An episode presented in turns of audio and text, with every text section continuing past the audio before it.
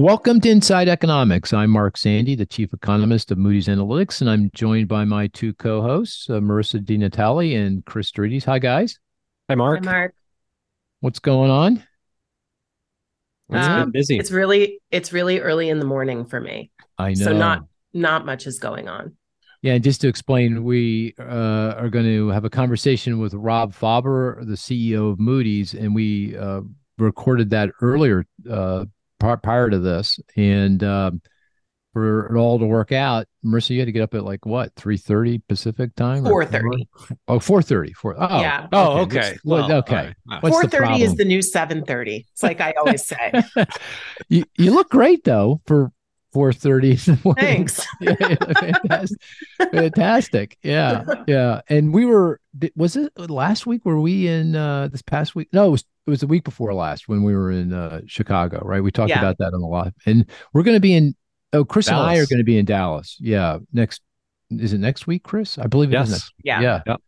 A- another conference, and hopefully we see uh, see all of you or as many as you uh, would like to come to visit us in Dallas. And you're off to. You're going to off Japan for two you're and a off to half Japan. weeks. Yeah. that's so cool. Yeah, Yeah. very good. Um, okay. Uh, I I want to bring in Rob here pretty quickly, but before we go to we have that conversation, thought we could talk a, a little a bit about. Uh, we're going to talk about risks. This this this podcast is about uh, risks uh, broadly, and Rob's going to talk about a, a panoply of th- of threats. Uh, that businesses and governments face. Uh, we're going to, in this first part, talk about economic risks as, you know, we're economists. And it, all of a sudden, it feels like there's a boatload of risk. I, you know, I don't know about you, but you got the UAW strike, which is now, you know, more than a week old, uh, kicking into higher gear. You've got uh, student loan borrowers who need to start repaying on their debt uh, in October in the next couple weeks. Uh, you got this federal government shutdown. It now feels like almost a done deal. There was going to be a shutdown. It's just a question of how painful. Uh, you got. Did you see oil prices? I mean, we're back over ninety bucks a barrel on WT West Texas Intermediate. Ah, I don't know. And then you got the the really the thing that came out of nowhere. Uh, it well, I guess it's not out of nowhere. It just, but it feels like it's like in our face now. Is higher mortgage rates uh, or higher long-term interest rates. The 10-year treasury bond, I think yesterday got up to four and a half percent, right? Yep. So uh, you know that's uh, it's getting to a place where it's going to start to biting. So all those things add up uh, to um, you know maybe some real pain here and some threat risk to the economy and the expansion. You know uh, as we move towards the end of the year into uh, 2024.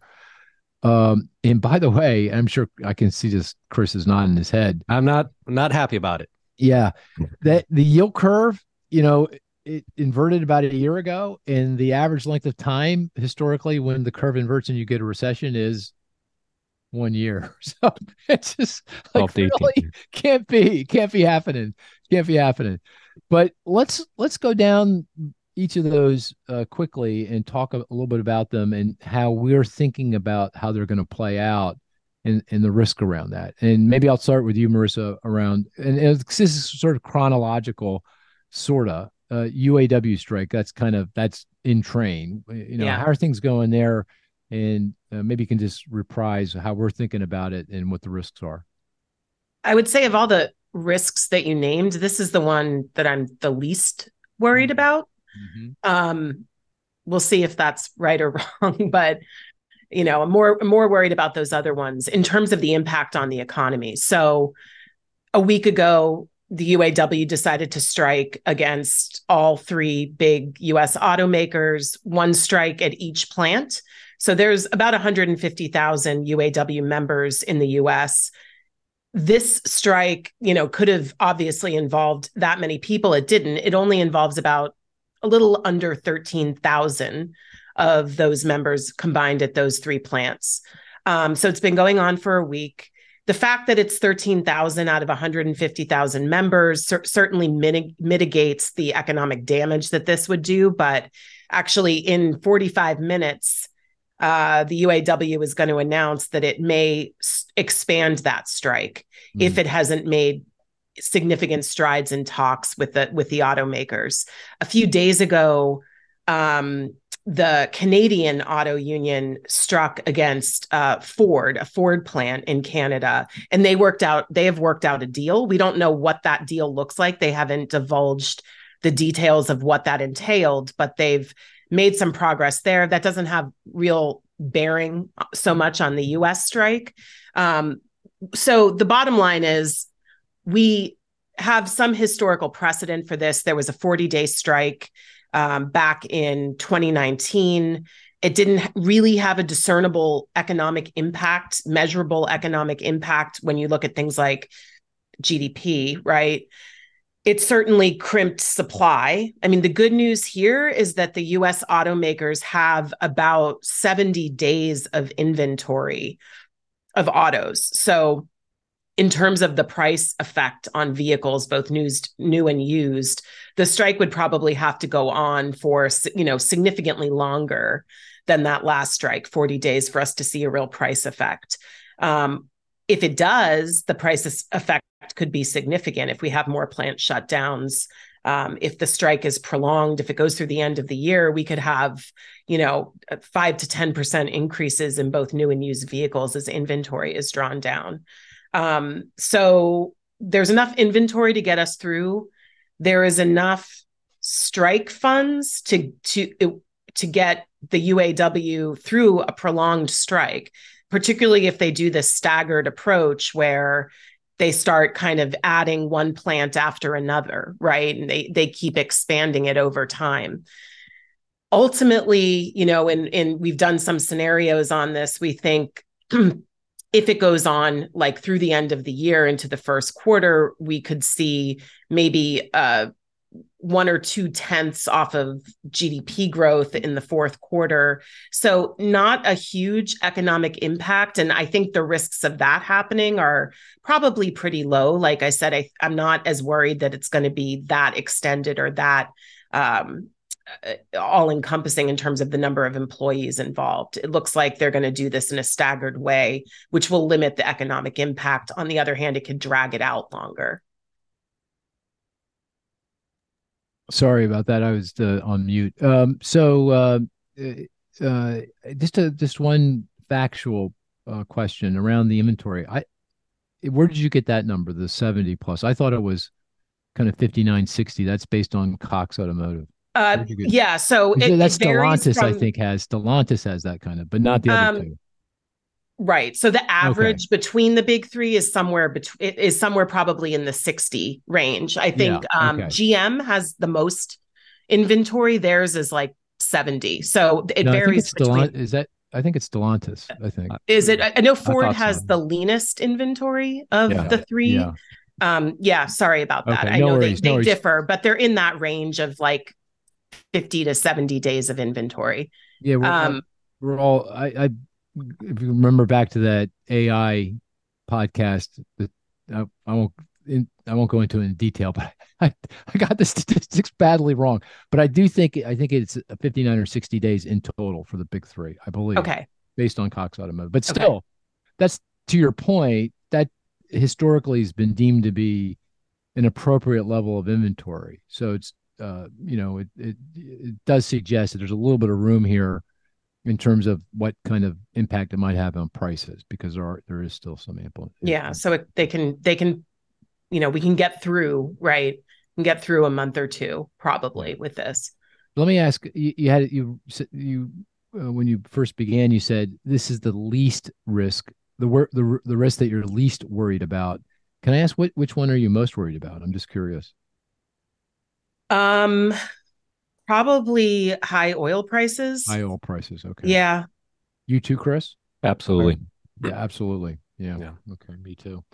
All right. Let's move on. Uh, student loans. That's next up. Uh, we well, that's happening. We know for sure that's happening uh, in uh, in October. How big a deal is that, Cris? The, this is the, the resumption of student loan payments. Yeah, it's it's certainly a deal. Is it a? It's probably not a uh, recession-inducing deal, right? So we estimate about 24 million borrowers will go from receiving forbearance to having to start to make a payment uh, come October.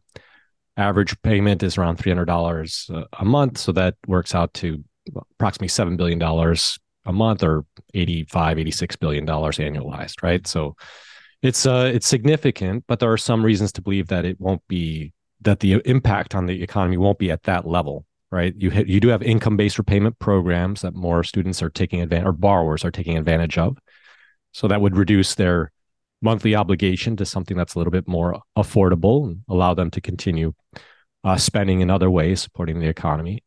You do have a uh, a delay in any delinquencies be- being reported to the uh, credit bureaus for a year. So that also reduces the immediate uh, cost, if you will, of a borrower uh, not making a payment on their student loan.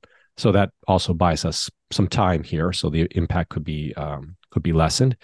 And then the other thing I would note is that you do have a lot of borrowers who are prepared to make payments. Right, they're certainly higher income uh, uh, student loan borrowers who completed their degree. They knew this day was coming. They've been either saving uh, saving up in order to make these payments, or they've adjusted their spending appropriately that they'll be able to make the payments without really missing a beat. So from that perspective, you know, I, I see that the impact could be something closer to say $60 billion a year all in. That's about two tenths of uh, GDP. So that's not inconsequential. But uh, again, alone, given all the positive factors in the economy, it's probably not enough to push us into recession. So clearly something to watch out for. And if you're a business that caters to this student borrower population, if you're a lender or you um, you sell goods and services really into that demographic, obviously it's going to have much more of a bite. But if we're thinking about the the macroeconomic consequences, mm-hmm. fairly low on the list, I would say. Mm-hmm, mm-hmm. Okay, so UAW strike under. I get it's hard to handicap the scenarios, but under uh, the scenario where it kind of lasts through October, much of the ultimately much of the production is just is uh, disrupted. That would be a couple tenths of a percent, something like that, I think. And then you're saying uh, student loans, couple tenths of a percent. Okay, so yep. let's we'll do this for each of these risks and see what it adds up to. Yeah, um, I think that's the issue. Once you add them issue, up, right? Yeah. Right. Well, uh, I'll, I'll take the next one, and that's uh, the government shutdown. That uh, you know, that feels like it's happening. I, I, think pretty high probability. And of course, that goes to the fact that uh, the uh, federal fiscal year uh, ends at se- September. The new one starts October 1. And uh, the, gov- uh, the government lawmakers, the president, Congress have got to sign a piece of legislation continuing to fund the government to keep it open right now there you know that's not that's there is no legislation so in, unless something happens here the government's going to shut shut down on october 1 uh we've been here before many times uh you know uh and uh, uh historically what happens is people get upset. Uh, you know federal government employees don't get paid or at least those that are uh, furloughed you know kind of the non-essential workers. Contractors to the federal government they don't get paid. Uh, that ultimately as uh, all, creates all kinds of problems. And the longer it drags on, the the more things don't get done that need to get done. You know, uh, things that matter, like uh, you know, your homeowner wanting to close on a loan, but you can't get flood insurance, and therefore you can't close. Or uh, parks, or the, the the one often put forward is parks close. Uh, um, you need a permit uh, to uh, from the FDA to uh, certify that you know the plant meets code and therefore the, the, the plant can't open. You know, I, I, go on and on and on, and the longer this drags on, the more the disruption and the more the economic impact. But historically, within a couple three weeks, people really get upset and say, "What the heck are you doing?" And uh, the uh, somebody gets blamed politically, and the the group that gets blamed uh, ultimately says, okay, this doesn't make political sense. I'm going to back down, and they they they come the lawmakers come to terms. They pass some kind of uh, of continuing resolution or budget, and government reopens, and we move forward. Uh, not too much. There's very little damage. I, I think the rule of thumb we have, the histor- the heuristic is every week the government's shut down. It's about a tenth of a percent. So, in our kind of uh, baseline worldview, we have the government shutting down for maybe two weeks, you know, something like that, and then uh, that'll cost the economy a couple tenths of a percent. Uh, but having said all of that, a boatload of risk around that, right? Because this Congress feels, particularly the House, and uh, feels particularly dysfunctional. Uh, you know, one thing I will say is I've seen a lot, of, a lot of government shutdowns, and you know, talking to people in the shutdowns, uh, everyone seemed to have kind of a, a clear path to how this was going to ultimately get resolved. This time, not so much. Uh, you know, there's the views here are all over the place, and that just makes me worried that you know there is no vision to getting this done. So it could drag on for a while, uh, lo- longer than we anticipate, and, the, and thus the risk. So let's say let's call it another two tenths of a percent. So two two tenths on the UAW, two tenths on the student loans, two tenths on the uh, on the government shutdown. Uh, so uh, another risk. Can I throw um, out another risk of a government shutdown? Maybe what's that, Cris? Another risk of a government shutdown that I think is kind of under the the wire is government data will stop as well. Ah, that could that could point. complicate the Fed's actions, right? If they're not getting the inflation and employment data. And it also could, even if they make a decision, it could also complicate financial markets. Investors are going to be in the dark in terms of, well, what is what is the Fed doing here? Are they raising? Why are they not raising? Why are they raising? So I, I think there's even more risk uh, from a monetary policy standpoint potentially. That's a great point. I mean, you're saying like the uh, employment. We rely very heavily law ma- policymakers, the Fed, and investors rely very heavily on really two key reports. One's the payroll employment report that comes out the first Friday of every month, and then the CPI Consumer Price Index report that comes out mid month. And if the government shut down, the Bureau of Labor Statistics, the agency that puts the data together, closes, right? Because they're deemed to be non-essential. That that that data does not get uh, uh, is not provided. It's not provided to yep. the marketplace. So that's you're flying. You're already flying pretty blind, uh, given the fog of the data. But that that means you're completely blind. Yeah, good point. Yeah.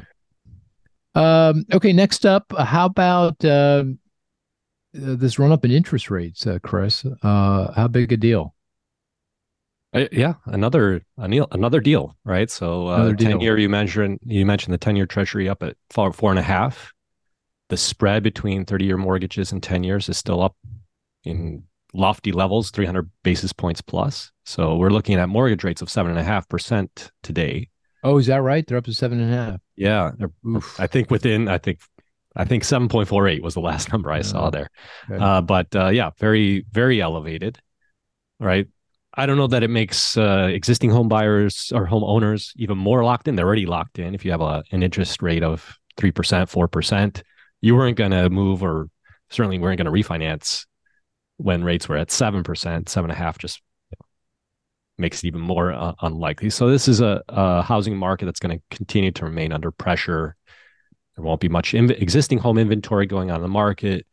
Home buyers are are feeling the pinch, right? Seven and a half does bite more and more to particularly first time home buyers. So uh, it's, it's, it's certainly going to have a cooling effect, a chilling effect on the uh, housing market the one saving grace perhaps is that you still have a lot of uh, inventory that is under construction today so that that will continue so you get some more supply coming online in uh, in coming quarters or months. So maybe it's not an immediate um, collapse if you will or impact but this is going to continue to grind on the housing market if the higher interest rates persist for an extended period of time.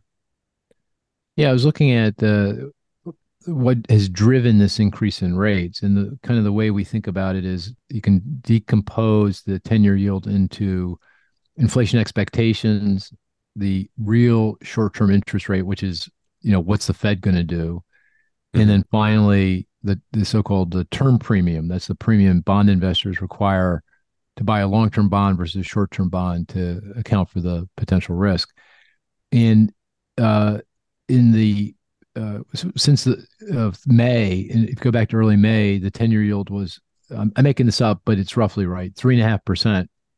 We're now at four and a half. We're up 100 basis points, a full percentage point. And of that, uh, 50 basis points, half of uh, a half percentage point is is due to uh, the term premium.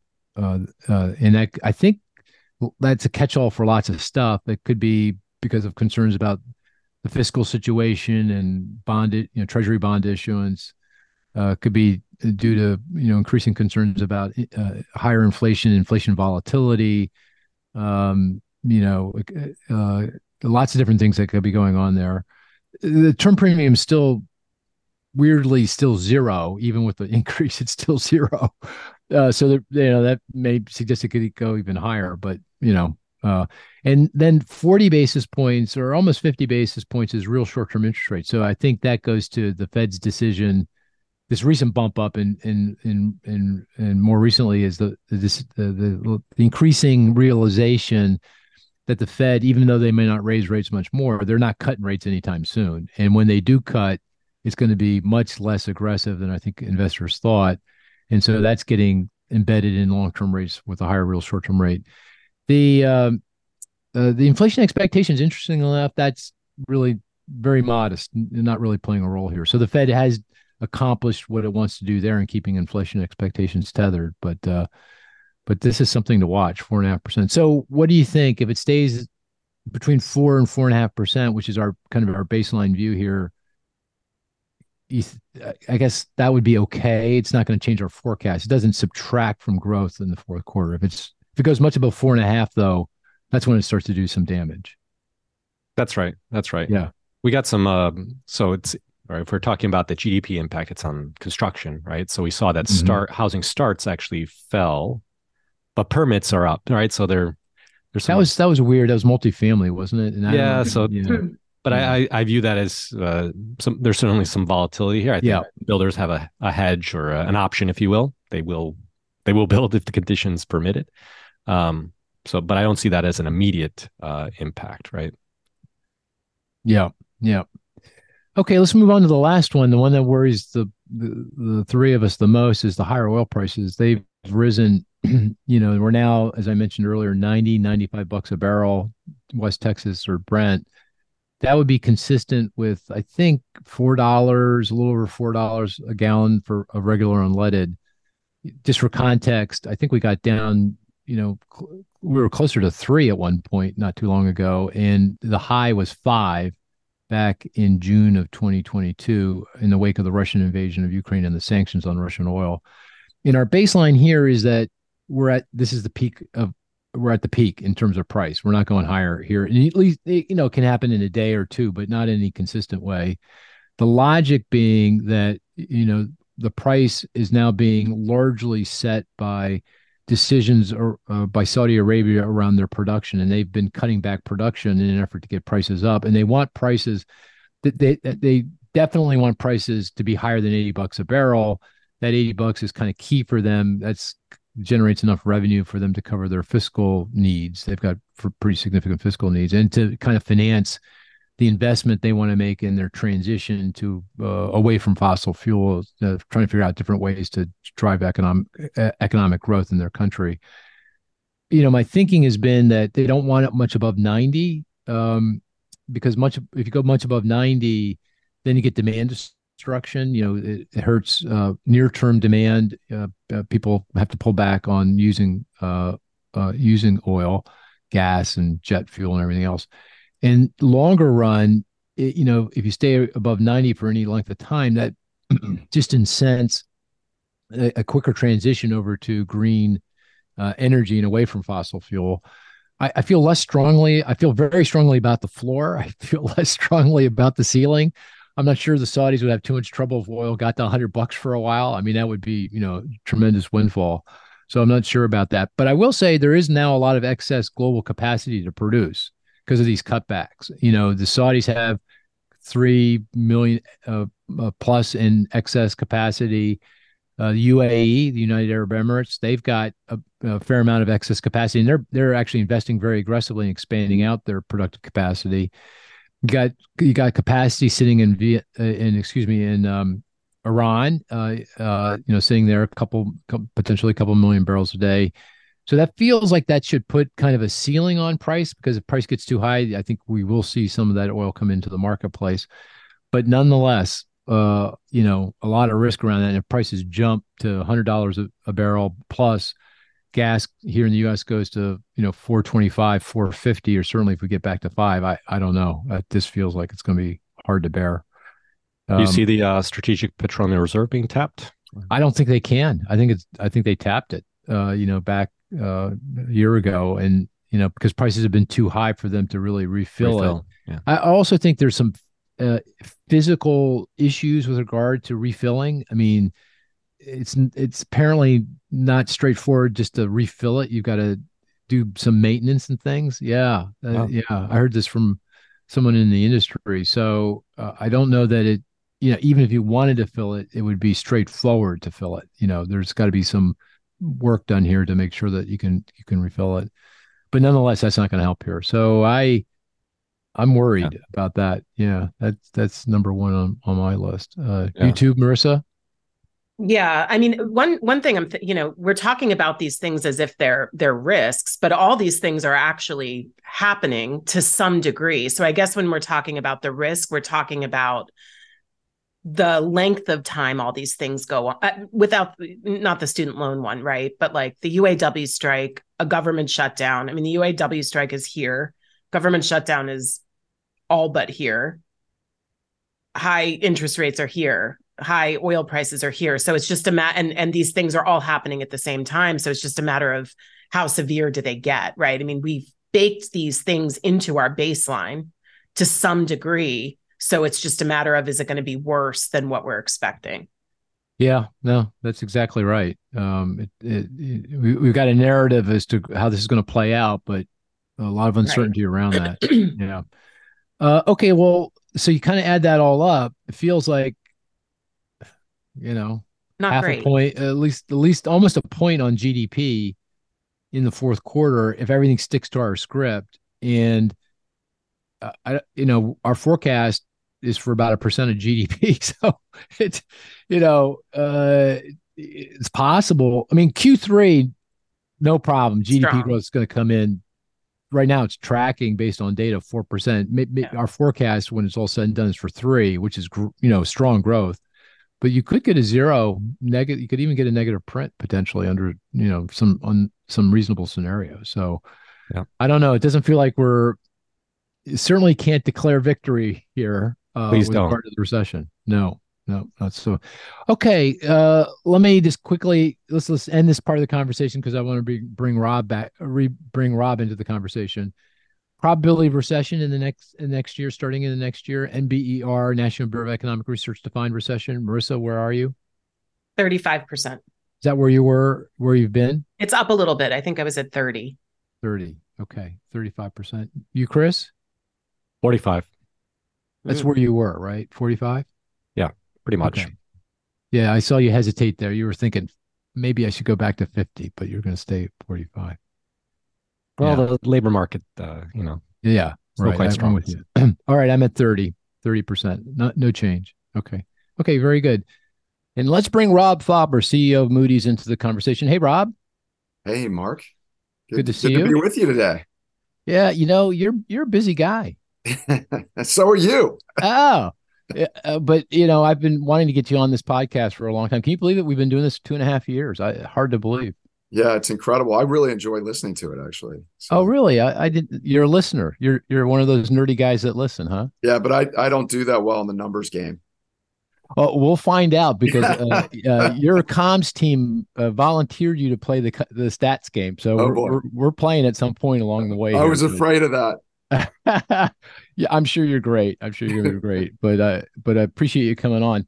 Hey, you know we've known each other. I was just thinking about this, almost 20 years. Yeah, yeah. You you I remember you led the I think this is right. You led the team that purchased economy.com, the firm that uh, my brother Carl, who's still with Moody's, my best friend Paul Getman and myself started back in 1990. You you you kind of led the way on that, didn't you? Yeah. I mean, it was it was the first acquisition that I did after I joined the company. And um, Mark, you know, it's it's wonderful to kind of look back on that, you know, yeah. thinking all those years ago. And, uh, you, you know, as we, as we brought Moody's uh, economy.com into the Moody's family and now just to kind of step back and think about the integration of all of the content and expertise from what was economy.com and having you and, you know, your brother still here at the company. It's, uh, it really is a wonderful success story, I think. You know, I have, I have a, a, memory of that time. I want to just get your take on it. So, mm. uh, you knocked on our door. You know, we were a small consulting firm. I think we had probably 50. No, actually, we probably had 75, you know, 80 people at the time. Yeah. And um, we weren't thinking of selling the company. And uh, I knew Mark Almeida. Uh, Paul knew Mark Almeida. He was the former CEO of Moody's yeah. Analytics, and he knocked on the door. and He said, "Hey, you know, I'm going to be in town. I'd like to stop by and say hello." I said, "Great, fine."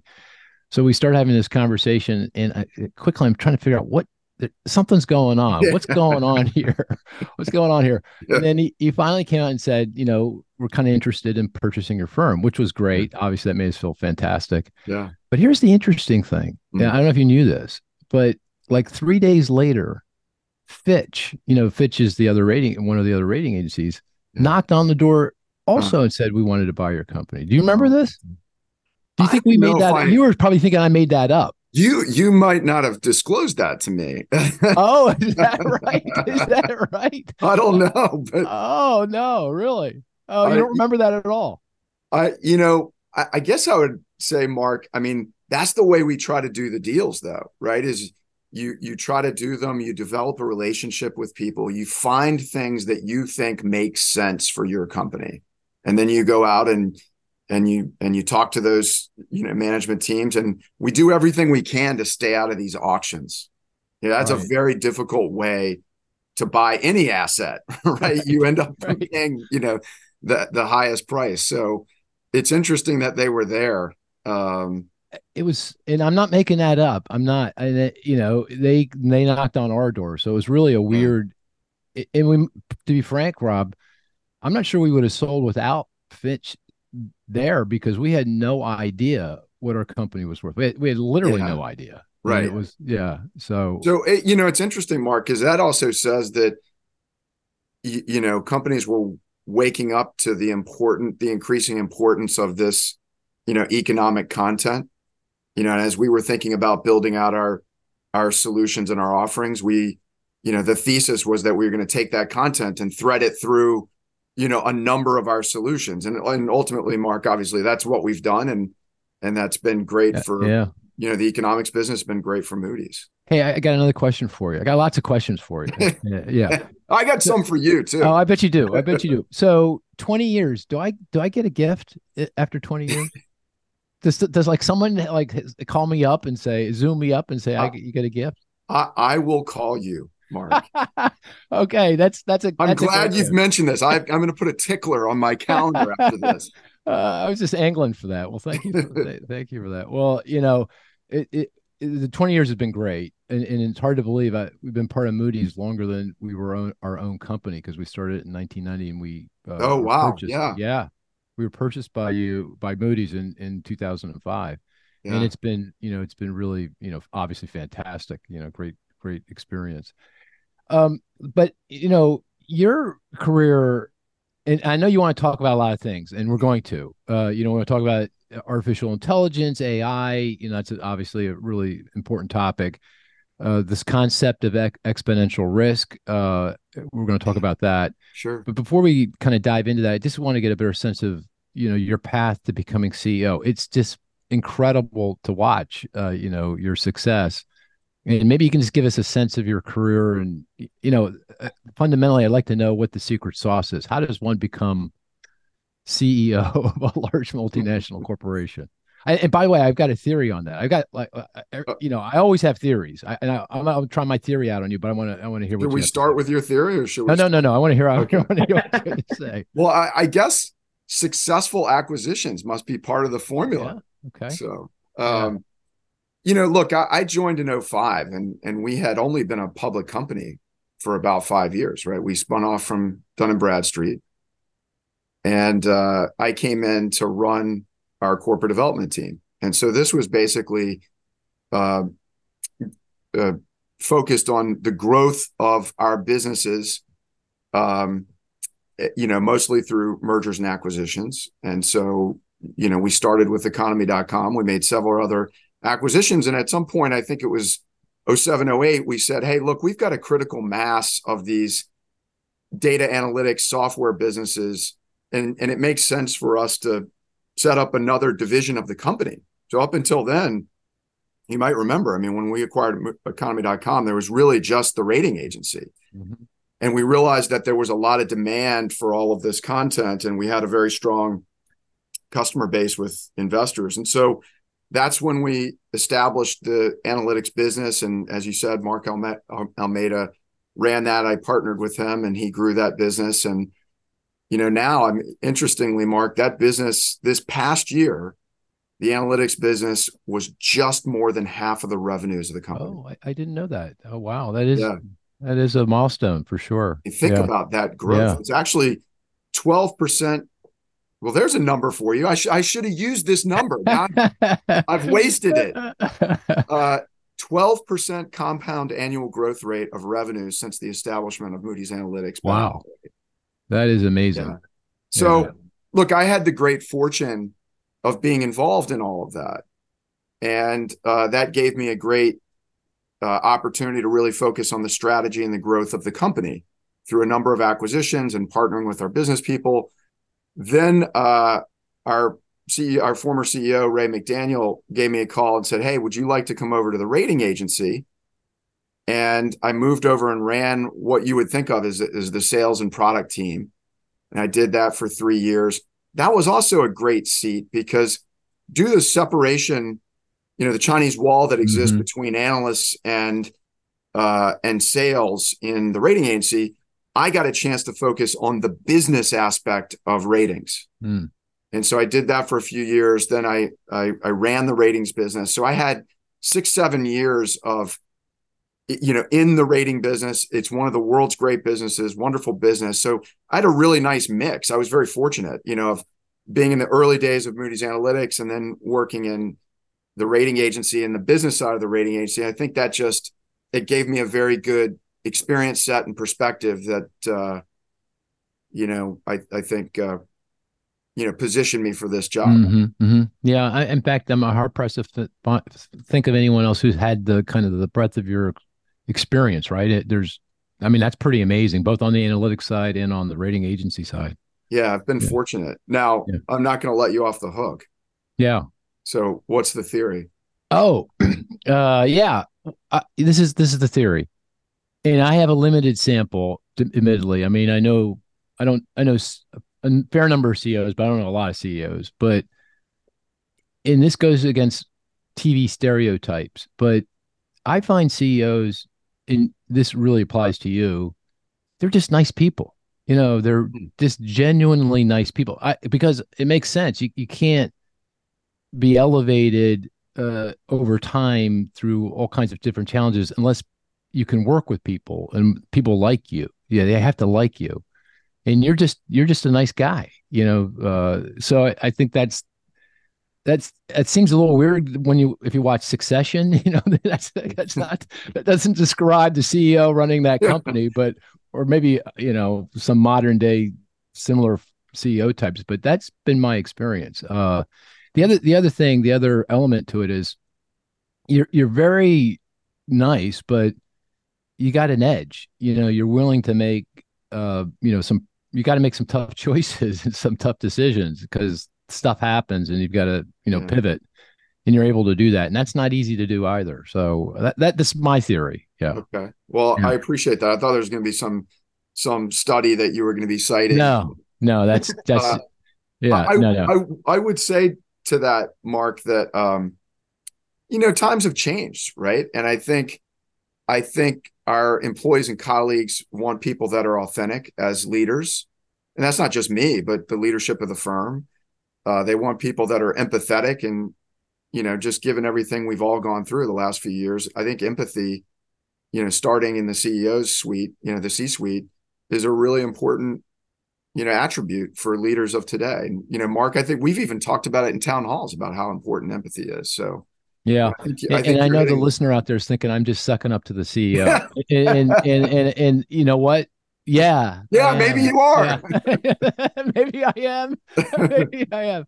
No, no, I I honestly believe. It. Hey, well, I, I I promise we're going to move on, but I want to bring uh, Cris and Marisa back into the conversation, and uh, uh, maybe because I had an opportunity to you know uh, ask you a question, Marisa. Maybe I'll turn to you. Do you have any questions for Rob? Anything that's been you know really bugging you that you'd like to ask? Oh boy! As opposed to you know, not your how much you're getting paid. That's probably not appropriate. Yeah, I'm not going to ask okay. that. We'll take that offline. this video can be edited for content after the fact. Um, I have a couple questions. Um, so, uh, I mean, I do think it's fascinating your career trajectory and having seen all different facets of the business. What, um, as a CEO, I imagine it's an extremely constantly stressful job. What what worries you over like if you think about the next 5 years, you know, and you think about the business and the competitive landscape, what are you most worried about and what are you what are you the most excited about? Yeah, Marisa, I actually the answer is going to be two sides of the same coin. So I'm going to start with most excited. Um, there's just a tremendous amount of opportunity for for us because of what we do and because of the world around us and mm-hmm. and what customers need you know to navigate the world of today so i'm really excited about the capabilities that we have built out and we've spent about $8 billion over the last five years $8 billion hmm. To build out capabilities well beyond credit to help our customers. Um, so that's really exciting. The flip side to it actually one thing that that does worry me is prioritization. You know you, there are a lot of things that we can do. And i actually see i see you nodding your heads a little bit. At the end of the day, you can't do it all. And it really is important to think about how we allocate and just ruthlessly prioritize. I know that's a phrase we use at the firm. Your time and effort, your expense dollars and your capital dollars. And you know, that's something I think we really got to get right. You know, you got this uh this asset called the the economics unit. Uh, just just saying, uh, in the prioritization of yeah. don't don't forget us. We were at the beginning there, Rob. You know? yeah. Uh, sorry, sorry, Marisa. I interject. Uh, do you want to ask something else? Yeah, can I ask a more like personal, lighthearted question? You, you, can ask anything you want. He can tell you I'm not answering it, but go ahead. Yeah. Actually, Joe told me that if I got up at 4:30 to do this podcast, that I could ask you anything. So Joe's, Joe's Joe, so everybody knows, is on the, the comms team. And if you're not in a large multinational, comms means communication teams, the communication yeah. team. And in fact, Rob, I think that's why we, we haven't been able to get you on. Joe's been nervous about Zandi, what he's going to say. I think that's what's going on. rightly so. Yeah, right, he's, rightly he's an so. anxious mess right, right now. right. right. Right. Um, I was I was so I was reading your your bio on mm. Mint, and um, it says you're an avid hiker and outdoorsman and traveler. And I was wondering, a, do you actually get to do any of that stuff when you're CEO? And b what's the last like great personal trip you took and were able to enjoy? Yeah. Um i do get to do that stuff marisa and i, I think this is really important that um that we all take time to recharge. In fact i just sent a note this morning to my team because one of my executive team members is on vacation for the week and i asked my team to take him off of cc's mm. And to not do the one to one meetings with him this week and just everybody to make sure we give him a chance to take a vacation. And um, CEOs need breaks too. And I think it's important for a few reasons. I mean, one, it's just good for me to be able to recharge, but two, it's a very important um, signal to the rest of the firm, right? We don't have a have a workaholic on top of the firm. Mm-hmm. Um, you know, I'm a I'm a father, I'm a husband, um, you know, I've got different roles that I play. I want to be a present parent. And you're right. I love to run and and bike and hike. And I actually find that when I'm out on a trail or I'm I'm you know riding 25 miles on the bike, that's a great time to think. Mm. And it I so I actually think it's really, really valuable time. Um, you know, and I, and and so I want to make sure that, you know, I do it and set the example for the rest of the firm. In fact, I don't know what this says about me. The one of the most the highest engagements we I've ever gotten on a LinkedIn post was when I posted that I was going on vacation. People seem to be thrilled. Uh, to, to, answer your, your the second part, uh, I took a wonderful trip with my family. I have a, a wife and, and, two kids, and we went hiking in the Dolomites. You know, from cool, hut yeah. to hut. It was just incredible. Good. Well, I'm glad to hear that because I'm about to leave for a two and a half week vacation, Mark, FYI. So no, I understand. Are you you're off to Japan? Are you going to I am, yeah. Yeah. Yeah. Good uh, for you. I'm headed in that direction in a few weeks too. But I'm, I'm you're on vacation. So yeah, I'm on vacation. I'm gonna leave you alone. Yeah. Hey, we, we got to get down to business, but Cris, okay. uh, I want to give you an opportunity too to pepper Rob here. Uh, any any questions? Sure, sure. So now that I know about the Dolomites, I would definitely go down that route. That's one of my favorite places on earth as well. Oh. Uh, but the question I have is really uh, in the other direction that uh, Marisa was looking at, which was looking more short term. Moody's is 114 years old, yeah. right? What how what do you see Moody's becoming over the next 114 years? I think over the last 114, essentially been doing the same, roughly the same thing, rating rating businesses. Do you see that continuing or pivoting? What's your vision for the long term? Yeah, so the rating business is the it's the endowment, it's the foundation, and uh, and there's there's I, I'd say the rating business is more relevant than ever to to the market. You know our views, and so we've been building on that. Um, and I, I, you know, we use this phrase, Cris, uh, calling ourselves kind of an integrated risk assessment business, and people have been asking, you know, what, what does that really mean? I mean, you know, I think we're going to get into it a little bit when we talk about exponential risk, but we're moving from a firm that focuses on credit risk to focus that has a multifaceted view of risk to help our customers. And so we've built out these capabilities. The analytics business is now more than half of the business. And I think you're going to see that trend continue. You know, that's where there's a lot of growth opportunity for our firm. Um, so that's that's how I tend tend to think about it. We're gonna there's just a huge customer need to help you know help our customers you know with this multifaceted view of risk. So so uh, cris is used to long-term forecasting you know with this uh, climate risk uh, analysis we do. We now you know believe it or not we we forecast out to 2100 2100 yeah. Yeah. Those are probably pretty accurate forecasts. I'll let you know. I'll let you know. I'll let you, I'll let you know.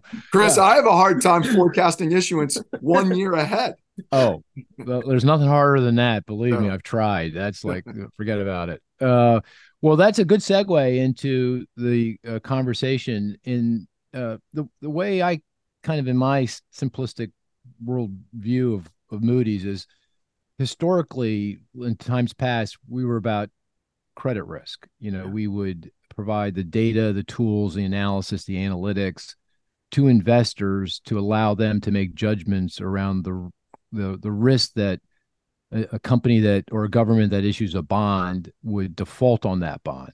Yeah, and that kind of drove the train for well, really up to to when you bought us back, you know, right, almost twenty years ago, and since then you uh, the, the, acquisitions that uh, uh, been uh, that have occurred have been around expanding out the portfolio of risks that we are able to right. help right. folks grapple with. Uh, and there's a gazillion risks, and that gets to uh, this vision you have that you've now dubbed uh, exponential risk. Uh, let me say, let me ask, uh, did I get that roughly right? And uh, maybe can just dive in there and give us a better sense of what you mean by exponential risk. Yeah, you did get it roughly right. Um, you know, Mark, if, if you if you, I always like to kind of start with the customer lens you know and the, if you think about our customers they're most of the world's largest banks insurance companies uh, corporations government you know agencies. And you think about the world that they're dealing with right? There's all sorts of different kinds of risks that they're having now to to deal with and also an understanding that a lot of these risks are very interconnected right? That they can have knock because the world is so interconnected they can have knock on impacts you know, it can have a domino effect. We've certainly seen that. And so, you know, again, think about what organizations are dealing with. It's not just financial stability and creditworthiness. It's, you know, you want to understand the reputational profile, um, ESG, uh, carbon transition, physical impacts of uh, physical risk related to climate change, data security, cybersecurity, financial crime, all, all of these things you know companies are having to to manage and so really a common theme with our customers is wanting to have more of a 360 degree view of who they're doing business with, right? Who am I lending to? Who am I investing in? Who are my customers and who are my suppliers? And um, there's also a desire to understand how these risks then interconnect and and and what the knock-on impacts of these risks can be. And I think COVID was kind of the ultimate example of that. You know, if you think about, you know, what went on, it obviously it impacted every person, every country, every company, every industry. It impacted U.S. Sino relations. There were was massive fiscal and monetary stimulus that led to inflation, interest rates, you know. So, I mean, you just think about all the knock-on impacts from one virus. Hmm. You know, there was a, another example the other day that just recently I thought was pretty interesting where uh, Clorox had a cyber attack. And suddenly the concern becomes, well, you know, could that's as we're entering flu season and potentially an uptick in COVID cases, and what happens when uh, Clorox plants get, you know, taken down. So that's the kind of thing that companies are dealing with. And that's why, as you said, Mark, we've built out all of our capabilities around this. And I'll give you one other example I think mm-hmm. is interesting. I was talking to the head of digital transformation at this big European bank, and they said, at the time that we make a loan, we have to answer three questions. Can we do business with this company? Do we want to do business with this hmm. company? And will they pay me back?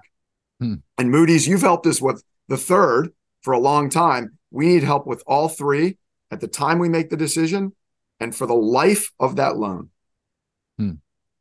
So, uh, is it your thinking that the risks that businesses and governments face are greater today than they have been in times past, or uh, or, or more uh, they feed on each other to a greater degree than in times past? Has something changed in terms of the risk environment that we're all operating in? I, I think so. I mean, think about cybercrime. Mm-hmm. You know, there's been a there's been an exponential increase in cyber attacks over the last decade. You know, actors have become much much more sophisticated, and so you know, you think about the nature of the attacks, Mark. Right? It, it used to be there'd be a breach of some database, there'd be a leak of some information. Right? Think about today. There, there are attacks on physical infrastructure that are having, you know, remember the colonial uh colonial gas oil pipeline, right? Remember, you know, that was a cyber. Yeah. Yeah. Those those those risks are the, uh, the, the other day there was a hospital that actually shut down due to a cyber attack. They have closed permanently. Hmm. Um, I'd say is that right? Same, they actually they had to close down because they closed permanently. They could wow. never get back up and running, and they were already under some financial duress, hmm. and they closed permanently.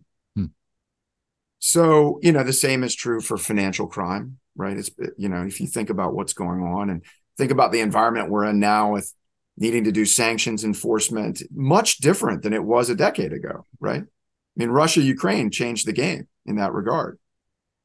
So, uh, and then I would say also, Mark, you know, think about for consumer companies and customer preference and the importance of understanding your labor practices. I mean, those things can really impact your brand if you get it wrong, right? If so, you find out that you're manufacturing shoes, uh, you know, at, at a place that's using forced labor, you may find there's a customer boycott, which has been enabled by the rise of social media. You know, so I do think there's been an in, I think there has been an increase in these things, and also I think regulators are now saying, well, now we want to focus on how organizations are managing those risks. So you've seen mm-hmm. the SEC focus on disclosures around cyber attacks, and you've seen you're very familiar with this. You know, bank regulators wanting to mm-hmm. understand, uh, you know, the impact of climate change on bank lending portfolios, right? So mm-hmm. there's a, there are regulatory drivers for companies to need to understand these risks and and and again, think I know the work you all are doing around climate adjusted probabilities of default and mm-hmm. stress testing and so on. So, mm-hmm. I guess the other aspect of this is uh, we're just a more globalized economy, right? And so the right. risks come at you from all over Moody's, we know that because we're everywhere on the planet, and so the problems can come from anywhere. I mean, I remember, uh, you know, we're, we're we we write analysis. The economics team writes analysis for uh, different economies around the world, and you know, we're uh, we try to be very fact based, data based, model based. You know, it's very uh, uh, quantitatively driven. A lot of the analysis, and uh, we have a very uh, involved editing process. But but nonetheless, we wrote a piece uh, about uh, I can't re- remember exactly what it was about, but it was about uh, India and Indian elections, and uh, the Indian government got really upset by this, and even Modi, I think, said something about it and got dragged Moody's in. So it can come from anywhere at any time, and you're going, "What? Are, are that really?" Uh, you know, so you got to, you know, uh, I think that's the point that you know. Mark, I mean, think about if we had a severe earthquake in in Taiwan. Yeah. You know, think about the global now, the yeah. global implications of that around semiconductors and you know, it's yeah. it's uh, yeah. yeah. Let me ask you this: uh, There's a, a, whole panoply of threats, risks. You know, uh, yeah. from credit risk. You mentioned cyber. You mentioned supply chains. You mentioned sanctions. You mentioned reputational risk, uh, regulatory risk. Is there, in your thinking, a risk that is underappreciated that you know businesses face that you know is actually more serious than people think or have, have, have focused on? That may be an unfair question. I'm just just curious if you if, if anything kind of strikes you as like underappreciated as a threat.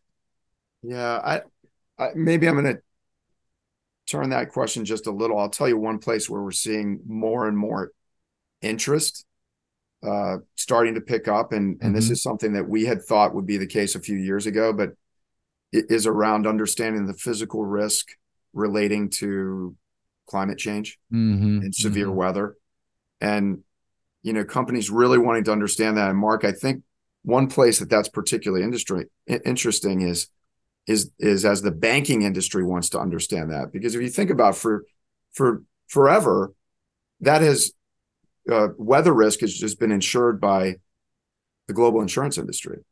But now banks are finally waking up to the fact that, hey, I may be underwriting a, a loan that's secured by, you know, a 10 year loan that's secured by a piece of real estate.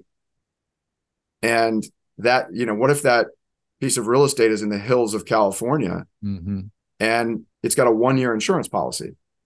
And so I need to understand the physical risk relating to weather and potentially climate change over some period of time, the life of that loan, make sure I price the that risk appropriately. And I it was interesting. I had this discussion a few years ago with a group of banks at one of our conferences, actually. You may have been there actually out mm. in Arizona. Oh, and yeah. People, the... Yeah, the banking. Mm-hmm, yeah, and, yeah. you know, people were looking at me like, you know, that's not really a risk for us because all of this stuff is insured. I said, well, for now it is. Yeah, great point. And it seems you're absolutely right. That seems to come on the scene incredibly rapidly. Like it wasn't even in the conversation a couple three years ago, yeah. and now it's like it really matters. You know, to, right. if you live in Florida or California in particular. Oh, here I, I, got a question for you. Yeah. And this is only because I watched Cris give a, a talk at one of our conferences last week. Guess which state has the highest homeowners insurance premiums in the country? Marisa, you, you can. Oh, Marisa, you can't answer that question either. You were at the conference. Oh, you don't remember? You're. I, I remember what state had the lowest. Ah, yeah, homeowners yeah. insurance. Right. Go ahead. Tell us who's who was lowest. Hawaii. Hawaii. Hawaii which is count, very counterintuitive, right? Counterintuitive. Wow. Yeah, yeah, I would not have guessed. Yep. That. Yeah, uh, not anymore, probably. Yeah, you know, unfortunately. Unfortunately, yeah, unfortunately. Yeah. Nebraska has Nebraska. the highest. Yeah, if Oklahoma. Tornado... Oh, is it Oklahoma? Oklahoma. Oh, Nebraska's number two. I need to pay closer attention to your you, were, you were in the right area of the country. I was in the right. they were both in red on the chart. So because yeah, yeah, of uh, tornadoes and severe convective storms. Correct. Yep. Yeah. they have some flooding in the east too. So don't hold me to this stat because I don't know I have this correct. I thought something like 70% of the losses this year in the United States have been due to severe convective storms Really? and tornadoes. Yeah, so not Hmm. hurricanes. Yeah, That's right. Yeah. Yeah. So of course, you know this. This the, we're we're all in on this because you know regional our regional economic work uh, really, and we do a lot of work for the real estate industry, and you know they they they're clued in on this as an issue, and so we're spending a lot of time on it.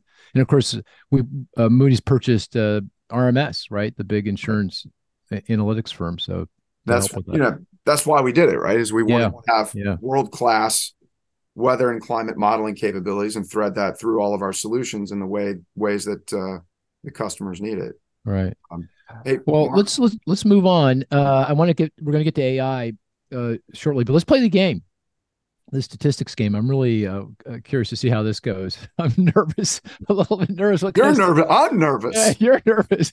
Uh, and just to remind the listener, the stats game is we each come up with a stat. The rest of the group tries to figure that out through clues and questions, deductive reasoning. The best stat is one that's not so easy that uh, we get it immediately. One that's not so hard that we never get it, and one that's apropos to the conversation would would be a plus. And uh, Rob, you're the guest, but tradition always has it. We begin with Marisa.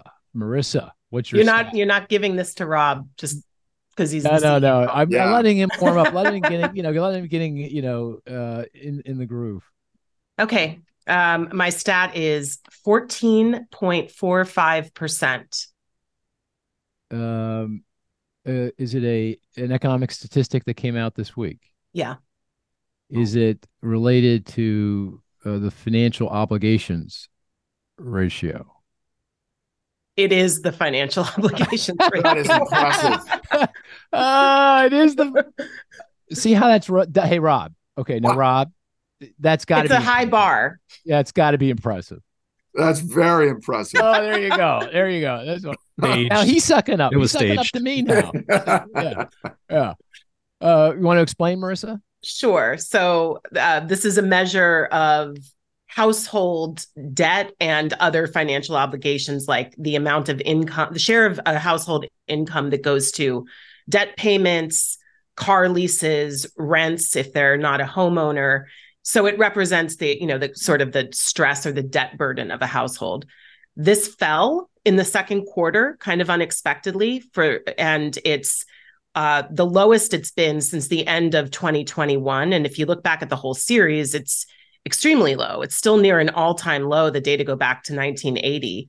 So this kind of goes to a lot of what we've been talking about recently about why the economy's been so strong, why it hasn't fallen into a recession yet. And one of the reasons why we think it will not is that even despite the higher interest rate environment, um, there has been a pullback in in demand for lending for some categories of of borrowing for consumers, and households look really solid in in terms of their financial situation. Um, so just the fact that it's still falling through the first half of this year, I think, you know, despite that we're at in a high interest rate environment and likely not moving from that for a while, is pretty remarkable.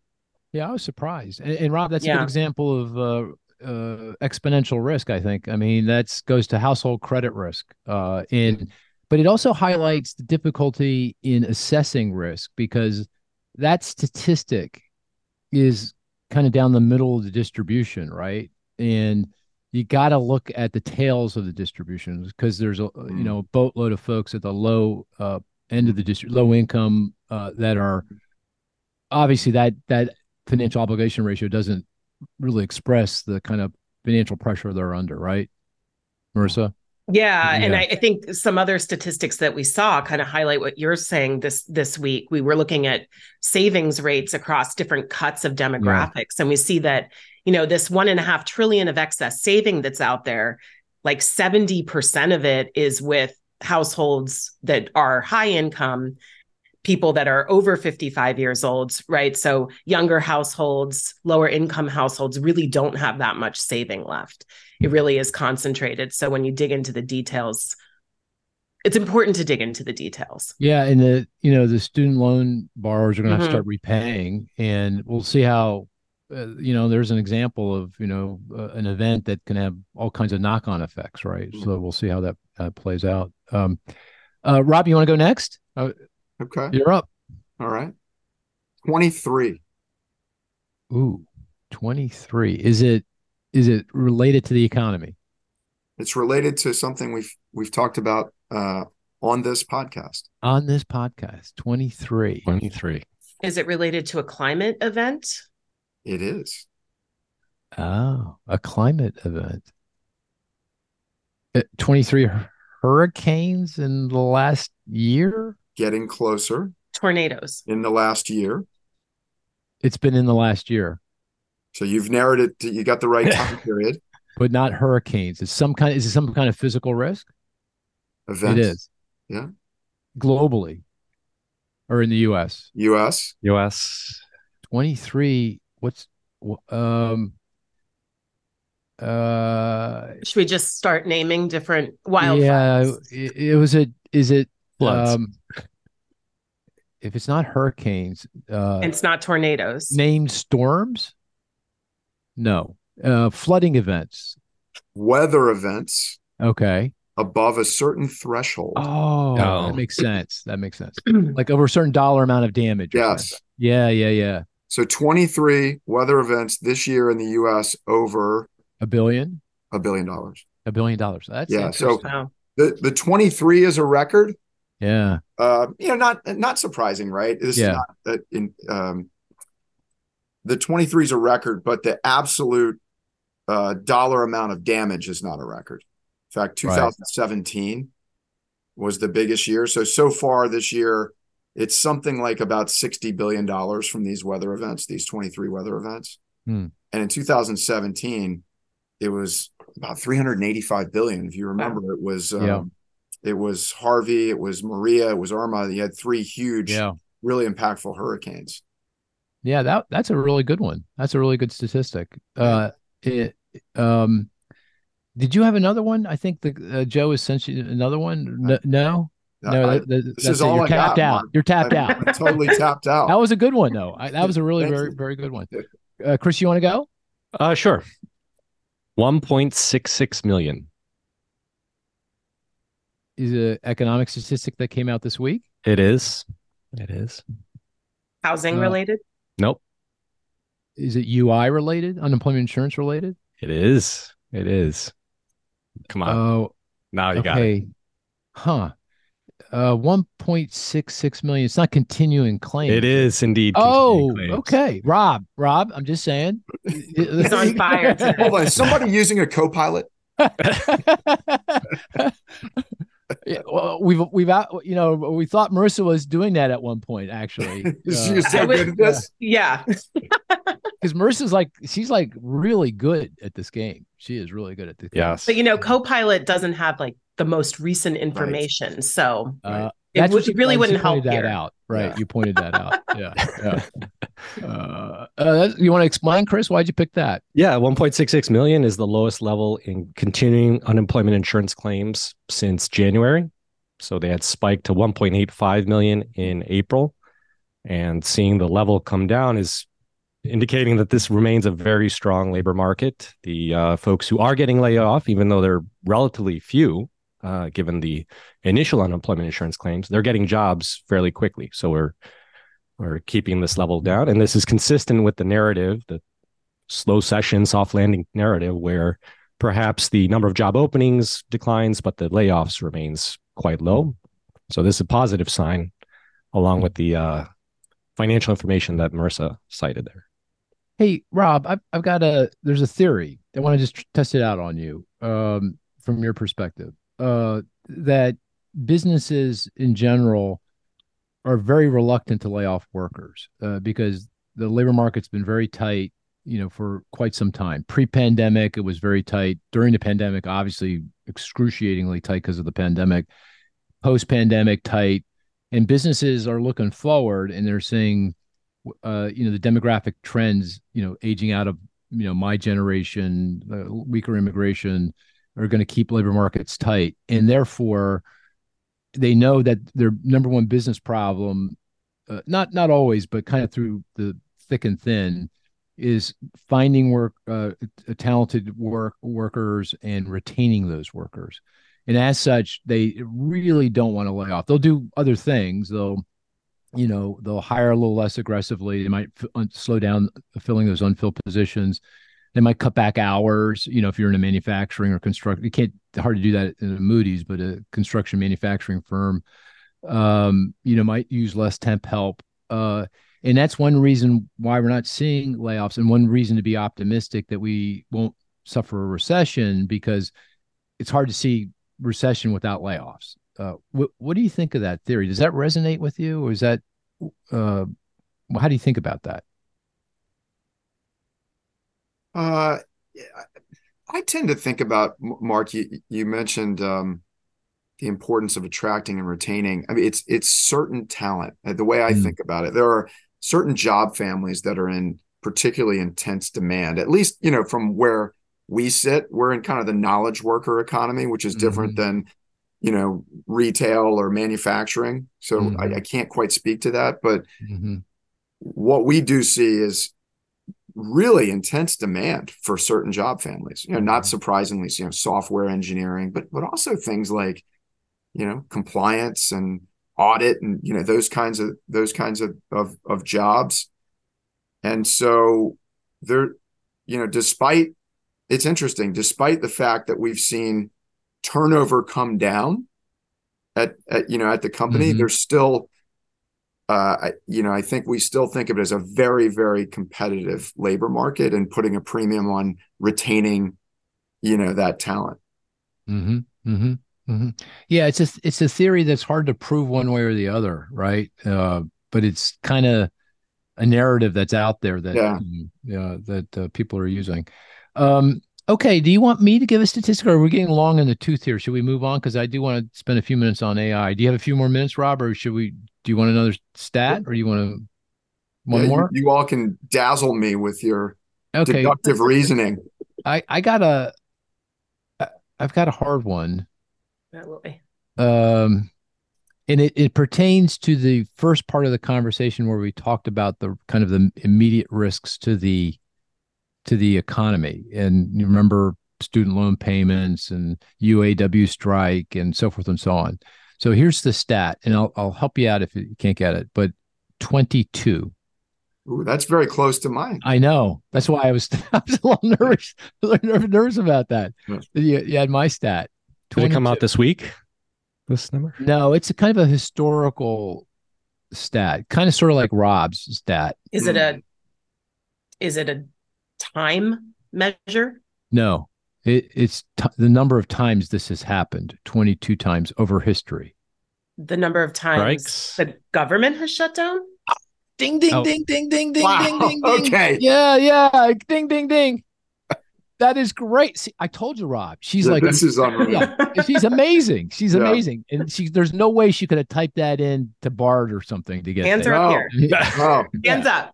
Yeah, yeah, yeah. Twenty. The government has shut down 22 times uh, since uh, the the 70s when the current budget process was put into place. And do you want to, Marisa, take a stab at uh, how many times? Oh, uh, well, I'm going to stop right there. I had another step, but I think I got it wrong.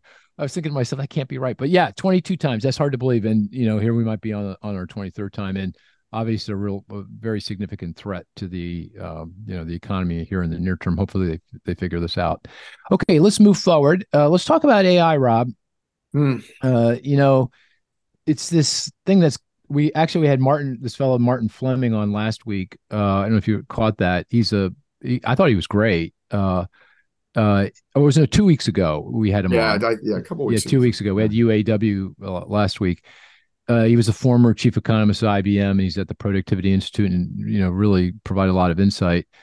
M- actually, made me feel better about AI.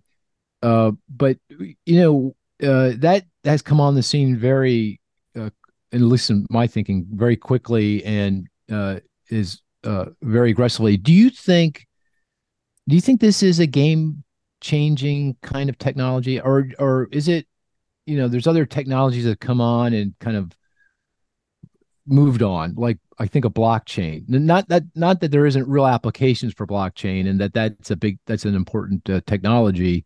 It is, but it's not this game. It doesn't feel like no, anymore no. this game changing thing. No. Do you think AI is game changing? I do. You do. Yeah. Because um first of all, one of my developers said the new language of coding is English. Hmm. You know, so think about that. Mm, It's yep. it's a tool that everyone is able to use.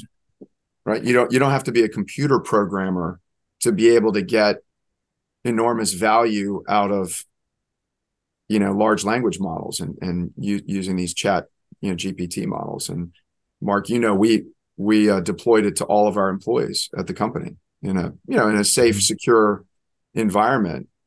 Uh, and it's been incredible to see the innovation that it has unleashed.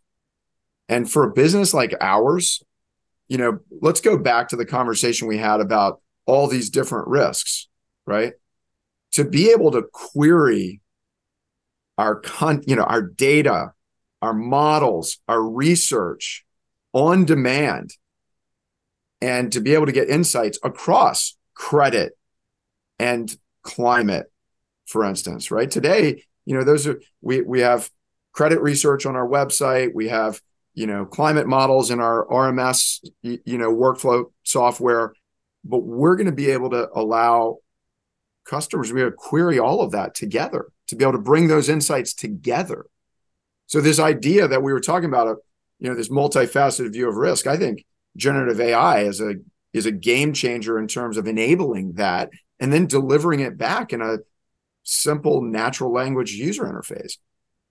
So for us i think in in our in our customers i do think it's a game changer. In fact that's why we partnered with microsoft earlier this year because we thought that part of what we wanted to do was to really revolutionize the way that that research is consumed you know by by the investment community You know, uh, economists kind of uh, look at AI through the prism of what it means for the uh, productivity of the workforce, right? Yeah. Um, and one uh, thought, there's a lot of debate about this, and it's a really important debate, you know, Yeah. from a macroeconomic perspective. You know, if, if it, it significantly raises productivity growth, you know, that has all kinds of implications uh, about the size of the labor force, uh, about income and wealth and fiscal. I mean, I can go on and on and on.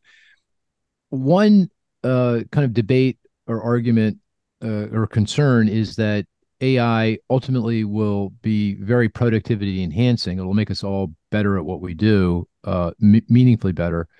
But getting from here to there, it could be actually hurting productivity. Could because you've got to make big investments, right? As you say, it's it's data. Uh, you you you, you got to invest in data. You got to in, invest in people, right? You got to find the right people to be able to implement it. You got to invest in the computing power because this is this all rests on the ability to to uh, uh, to operate uh, at a very high pace, and all of that may impede productivity growth before it actually kicks in. No, yeah, I, I don't know if it's Depends. impeding productivity growth. I mean, you're Yeah. the economist, but I mean, I look at some of the other big technology cycles. I mean, okay, so when the internet came out, hmm you know, people had to make investments and had to, you know, had to convert to digital business models, and so there was a period of transition. And then when the iPhone came out, and people had to move to making everything mobile. Um, so yes, there's a I don't know about the productivity aspect, but certainly there's going to be a period of investment. And you're right. Mhm, The same is mhm. true here for the exact reasons that you, you know, that you talked about. I, I guess, and maybe I'll flip this back to you. I mean, you know, one thing that's on my mind is, um, just the very rapid pace of the introduction of this technology and the application of this technology. Um, you know, as we've as and we've seen it before, as you go through technology cycles, you have new jobs created, Mhm. and then you have other jobs that are made obsolete. And it just feels like this is going to happen even faster than in other technology cycles. I mean, you think about it, we weren't even really talking about, I mean, this wasn't a podcast topic in January, I'm sure, right? yeah, right. So, I mean, how do you think about that? Because that that feels like, uh, you know, kind of a, a a bigger societal, you know, an economic issue. Yeah, I my sense is, and you pick the internet. I think that's a great analog. I think you know we all saw the internet. We saw the potential immediately. You go, oh, this this is a game changing thing. You weren't quite sure how, but you know, you knew this was going to change the way we did we we lived and and the way we worked, and it took a time. It took time before it really kind of kicked into gear. Right. And the other thing is, it it's it's it's uh, one difficulty of the internet uh, of incorporating the internet into business practices was you know you had to change your the way you organize yourself within a company and that takes time and energy and is can you know be counterproductive at least initially. I mean to because you're all trying to figure it out and how to organize yourself.